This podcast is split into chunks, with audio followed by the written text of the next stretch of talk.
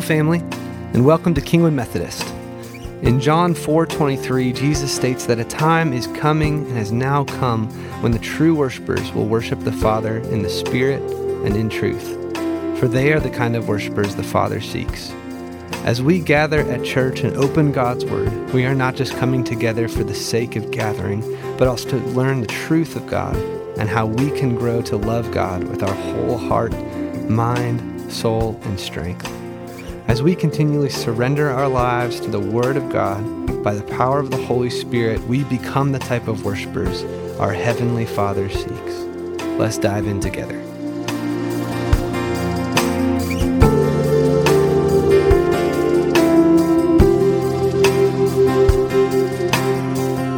Hey, just a reminder for us where we are. We're in a series called Get Your Life Back. And the irony is, as we look at technology and trying to find ways to not let technology and phones and everything control us, we are encouraging you to add one more app to your phone to slow you down, right?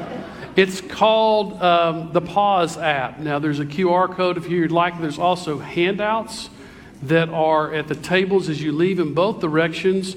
And it gives you the opportunity to set the pause in your daily rhythms. And what you do is you download the app and then you pick the time through the settings as to when you want your day paused for 60 seconds. And it walks you through the prayer that accompanies that, which is Christ, I give everyone and everything to you. And you pause, and at the end you say, God, I give everyone and everything to you. It's just 60 seconds. Now, we don't do well with silence, especially in crowds and, and big times. It, it can feel awkward, but we're going to just do that for 10 seconds, okay? I'm not going to fall asleep during my own sermon, I promise you, right? I'm going to count one Mississippi, two Mississippi. How many of y'all remember that old school thing, right? We're just going to take 10 seconds just to see what it feels like for the rhythm and encourage you to download that app and to get into the practice and also to look at if you'd want to on your own you can buy the book on kindle or buy it used or buy it new whatever you like and look for some of the more concrete details that will be lifted up. Let's just pause for 10 seconds now.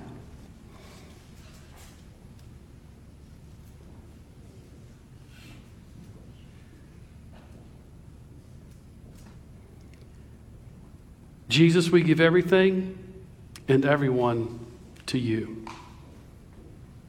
We give everyone and everything to you, O oh God. And all of God's people said, Amen. It's, it's difficult to find a pause in the midst of life that can be so busy. Um, we, we find ourselves just sort of pulled in all kinds of directions. And as I looked at the uh, large counter in the workroom upstairs, I noticed that we had a box come in that was uh, reflecting the challenges of travel. Huh? The tape just sort of holding it together, um, literally on a thread, if you would. Does your life ever feel like this? Right? That the travels through life have just worn out the edges so much. Here's the difference the contents inside that box are a bunch of books, and they're generally okay what I have found is that when my life treats me like this on the outside, there's no way to keep it from seeping to the inside. Growing up, most of us lived underneath the canopy of the little sayings. One of those was, and you're going to finish the sentence for me sticks and stones may break my bones, but. Raise your hand if you think that's really true. Words hurt, don't they?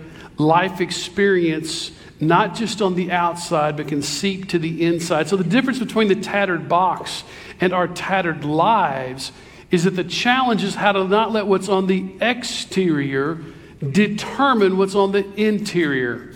Now, we're going to end up today in a few minutes looking at Jesus' ministry in Mark chapter 5 about how does this get played out in a practical way. But before we get there, we want to remind ourselves what is the challenge? The challenge is that we live in a hyper vigilant society that has literally turned us dependent upon our digital devices. Now, these things are great, don't get me wrong. I mean, this is not to demonize technology. Uh, I may demonize artificial intelligence, though. I, I'm concerned about that. I plugged in the other day in Chatbot, write a sermon on justifying grace with three New Testament references according to John Wesley. It did it. And it was really pretty good. So if you ever see a sermon come up on John Wesley's theology of justifying grace, God spoke through AI. I'm concerned about that, but, but hey, we can, we can FaceTime folks when we can't be with them, right? We, got, we can show you pictures of the most beautiful grandchildren. There's two of them, and there are a lot of pictures of them right here, right? There's beautiful ways we can share experiences. We can do positive things with this, but this is just a tool. The question is, what do we do with those tools? And if we allow those tools to become greater distractions in our life, or are they fueling our discipleship? That's what we need to unpack and figure out. Now, if you pick up Get Your Life Back, you're going to get some tips in there, things that you can do to sort of, uh, in a practical way, you can unplug, you can take a, a one minute pause, you can plan time for a walk, you can do lots of those things. But the scripture that really sort of resonated with a mass of material, thinking about what does it mean for us to look at letting life be intentional, comes for me out of James chapter 1, verse 27. James is a epistle, a small book in the New Testament, and James's emphasis is connecting both the faith that is spoken with the actions. It has that phrase that maybe you've heard faith without works is dead, right? There's the old song, uh, forget who wrote it, but it was a Christian song.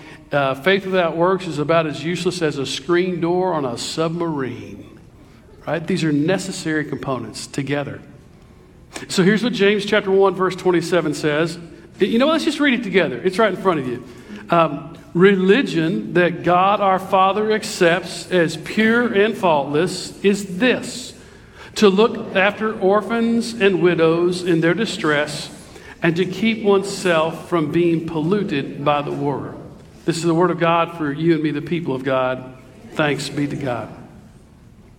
I want to give you just a, an additional reference when you think about what it means uh, to take initiative and to combat some of the pulls and tugs for you all, this family. I think that when we uh, are in ministry at the church, one of our greatest resources to you is to provide opportunities and additional resources for you to take your family back, if you would, to to teach and whatnot. And there's a book by uh, Jefferson Bethke. Uh, it's entitled Take Your Family Back. As Sean and I discussed this series, I will admit she reads far more than I do. Um, and this is one that I said, well, okay. So we listened to the podcast review uh, as I was driving the other day, and it really's got some great practical tips about where you can begin in, in practices with your family in doing things. Because if you're like our family, when we were raising kids, we, we just got on the treadmill of busyness. We were just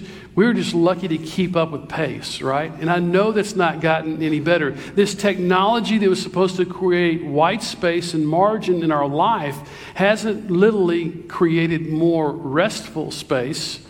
It's literally inviting us to keep up the frantic pace of the microprocessor in your phones and computers. And it won't work. Friends, even an iPhone has to be recharged. If all we do is let the technology on our hip pull us into a pace that we can never keep up with, then we will not live life. We'll just be going through the motions. One of the things that is recommended by Eldredge is that we, in this process, need to do things like take a walk and take a break. Uh, do things that can break the monotonous rhythm or the hyper vigilant dependency upon the latest ding. Maybe you need to, on your phone in a practical way, go into the menu settings and turn off your alerts. Right? Why do you need to be alerted that there is a tragedy happening 6,000 miles away? Does that help you? I mean, we still have the technology to learn about it, we can respond. And there's a beautiful part of technology that when an earthquake happens in Turkey, we can find a way to choose to respond. We can Zelle, we can, whatever the other things are. That's what my wife handles. I like cash. I'm old school. Give me the cash. Right? But we can respond and do amazing things. When we were two year, more than two years ago, when we were actually in the Holy Land, as COVID was starting to shut the world down, there were 100 displaced people who were Ukrainians from the Russian invasion in the hotel. And you actually gave $7,000 in three days, and I was able to buy supplies for people who had nothing but literally the clothes on their back. And basically, think of an HEB or Kroger trash bag, and that was it people who didn't have medications. So technology can do beautiful things, but it can wear us out. So here's what I want to suggest to you. We should not assume that the technology in the app can replace the disciplines of the faith. All right? The, the, the practical disciplines of reading scripture, of praying, of devoting ourselves, and there's a reason. This is not accidental that Ryan's reading from Acts chapter 2. We talk about this. We listen on our knees to what God's saying, that they devoted themselves in the early church to the breaking of the bread, the worship, the growing together. There's a reason we read Scripture together because whenever you read Scripture alone and pray alone, God will always agree with you. But when you read the Scripture and you pray in community, you will hear what you may not have heard or what you need to hear. And in Eldredge's book, he talks about getting your life back is a sense of recognizing the losses. And so I'm going to make a connection that he doesn't, and we'll see if it works. He uses the illustration that when we have losses that we haven't reconciled, we go through time and we reach back and we need some things that we've lost, but we don't recognize what we've lost until we need it. So I would suggest this to you. You don't recognize the, the essentials of the faith that you need until you need them, but you haven't lived into practices with them.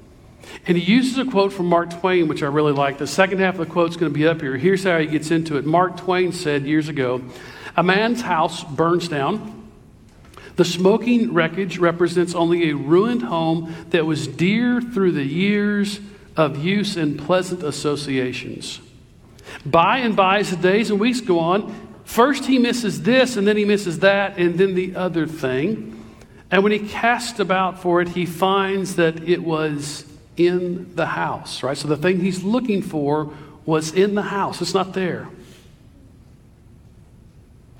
Always, it is an essential. There was but just one of a kind.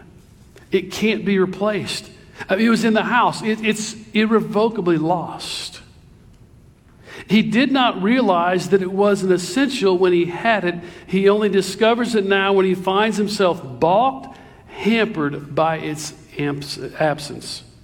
It will be years before the tale of lost essentials is complete, and not till then can he truly know the magnitude of his disaster. Friends, when I think about the treasures that God gives to you and me in community, in the breaking of the bread, in the reading of the scripture, in the gathering and fellowship. These are treasures, and when we don't live into them, what happens is we find ourselves with a diagnosis, a phone call, or a brokenness, and we reach over and we need something, and it's not there. And do you know why it's not there? It's not there because we haven't been living into the faith. Look, we're not trying to create some sort of Pharisaical set of rules to oppress you and say, to be a Christian, you have to check this box and check that. It's not about checking boxes. In fact, even though the word is religion in James, it's not about religion, it's about relationship. Your relationship with Christ and your relationship with each other. And it's grounded first and foremost in a devoted sense of a discipline of prayer and the reading of Scripture. I can't tell you how many times when I fail to read Scripture and pray to begin my day, my day always goes worse than when I read Scripture and pray. It doesn't mean I don't face challenges every day. It doesn't mean that the non scripture days go better than the other. I'm just telling you that my day, how I feel the day doesn't happen to me, but how I live the day goes different when I ground myself in scripture. Are you doing that? Do you have a Bible? Do you open that Bible? Maybe you got the Bible on an app. Okay, are you reading the Bible on the app? Are you actually reading the scripture? Are you engaging in it? Are you connected in a small group? Are you praying with someone else and that person praying for you? Are you in a small group? Are you in a band group? These, again, these are not boxes to check for obligation. These are opportunities to grow your relationship in Christ, to disentangle from the busy cycle of our world. One of the greatest challenges in our faith is that too often we've not studied and pored over the scripture and the teachings of the church, these essential gifts. Our culture wants to tell us that it's sufficient to say that God is love, which is true, God is love, but that's just the beginning of the story. There are treasured disciplines of the faith that are essentials that are available to us. Now, text today makes it very clear. And I think we can all agree that we're to care for the widows and the orphans because of their vulnerability. But have we allowed our faith to be subtly polluted with the self centered and self fulfilling messages of the culture around us? Because, friends, you can give and help others and still be polluted in your soul. The goal is to be a both and one who cares and takes care of and be sure that your soul is not corrupted, as one translation says, or polluted. Because the world offers all kinds of sort of superficial opportunities that have no purpose, no depth, no meaning, and no eternal value. And when that house fire of life happens, when we find ourselves holding on by a thread of tape at the seams, we know we can turn to God. But have we done our intentional work of connecting our own lives to God, grounding it in His Word, listening to the Holy Spirit together? Friends, these are gifts that God gives to equip us, to connect us, and to send us in the world. The best way to illustrate that, I think, is to look at Mark chapter 5. You can look at this later, just mark it down. It's an amazing chapter of how Jesus begins, and he's on the south, well, he's on the south eastern shore of the Sea of Galilee in the, in the area known as the Gerasenes. Uh, you know, maybe the story of the Gerasonian demoniac. Jesus cast the demon out of the man. It goes into the pigs that run off the cliff. Now, nerd moment for a preacher. How did those pigs get so close to Israel it doesn't allow any pork? One bishop said they were bootleg pigs. That's what they were, right? But it was a, it was a non Jewish territory. You can get there, it's, it takes some work. But Jesus comes all the way from the southeast up to the north central part of the Sea of Galilee. And as he gets off the boat, everybody hears he's coming. Everybody shows up like normal. And Jairus is a leader of the synagogue. So we think he probably, Jesus probably arrives at Capernaum because there was a synagogue there. And he comes up and he says, Jesus, my daughter's dead. I need your help. So Jesus says, Okay, let's go to her. So start this rhythm. Jesus has already cast the demon out of a man and made him whole. He's gone all the way across the lake. That's a whole other sermon. He'll cross the lake for you, he'll calm the storm and invite you to walk on the water. That's a threefold sermon series yet to be written, but Blake, you're on it, right? Yeah, I got it, right? So they're on the way, and as they're on the way, there is a woman who had an issue of blood for 12 years, which in Jesus' time, in that culture, would have meant that she would be ostracized. She would have to tell people she was unclean, she couldn't be around, and people would know that. And somehow, in this mass of people, she somehow, I mean, what a heroine of the faith. All she wants to do is just touch the hem of Jesus' robe. Somehow, she gets to Jesus, just his robe, and reaches out and touches it. This is what that looks like at a place called Magdala. Magdala is um, what you see in this picture. The floor is from the first century street that led to the Sea of Galilee in Magdala. Mary Magdalene, Mary Magdala, this was her hometown. And this is a portrait that was commissioned, and you can see the, the hand of the woman reaching and it's sort of a brilliant point. I've got a print in the house that it's just an amazingly moving moment. But, but Jesus says in the moment, Well, who touched me? And all the disciples say, Really? Look, uh, how do we know? He said, I felt it. Somebody touched me. And then he identifies the woman. She says, It was me. And he says, Your faith has made you whole. And she goes away whole. Now, don't forget, it was about Jairus, wasn't it? Jairus' daughter. What's happened there? What's happened to Jairus' daughter? Well, Jesus turns and there's a group of people that are coming from Jairus' house and says, Too late, Jesus. You're too late, Jesus. She's already dead. You're too late. And Jesus says, Come on, Jairus. Your daughter's not dead. She's just sleeping. And the text says, They laughed at him. They laughed at him. The world will always laugh because it wants a dead end in a dead end story. And Jesus says, She's just sleeping. Come on. And he walks into the girl and says, Talita kum, which is Aramaic for young girl, get up, rise. And she does, and she walks out. So, what do I see on that? I see that you see Jesus is okay with the disruptions.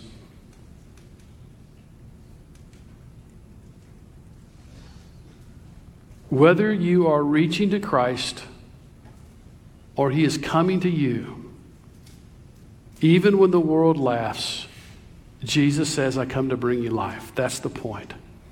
That's the point of getting your life back. To put yourself in a position and place where you can reach to Christ and let Christ reach to you. The question today is really simple Do you want your life back? This starts with giving your life and living your life in Christ. It's this concept that is easy to articulate, but it's a very challenging concept to live. So, as our band begins to come back up, we're going to move into communion just a little different kind of way today. We're going to have a song that prepares us. And what's going to happen is, as we move through this song, you're going to see people moving to the front that'll be our communion stewards. You're going to see a tangible witness of people moving to invite you to this table of communion where God says, I'm reaching to you, and you reach out your hands and you offer yourselves to Christ. Maybe you've been sitting in a pew all your life, but you haven't had that intentional moment of surrendering your life. Maybe you need to today say, God, I've been going through the motions, but put me back in the game. Help, help me to renew that faith. Help me renew my yes to you. Whatever that looks like for you, we want you today to get your life back or to let God take back your life. In the power of the Holy Spirit, that you would leave here beginning to be different this is not a microwave moment. You're not going to change everything with an appeal. But can you begin the journey to being different, to becoming the one Christ calls you to be in his love? Will you let Christ help you get your life back? That's the question.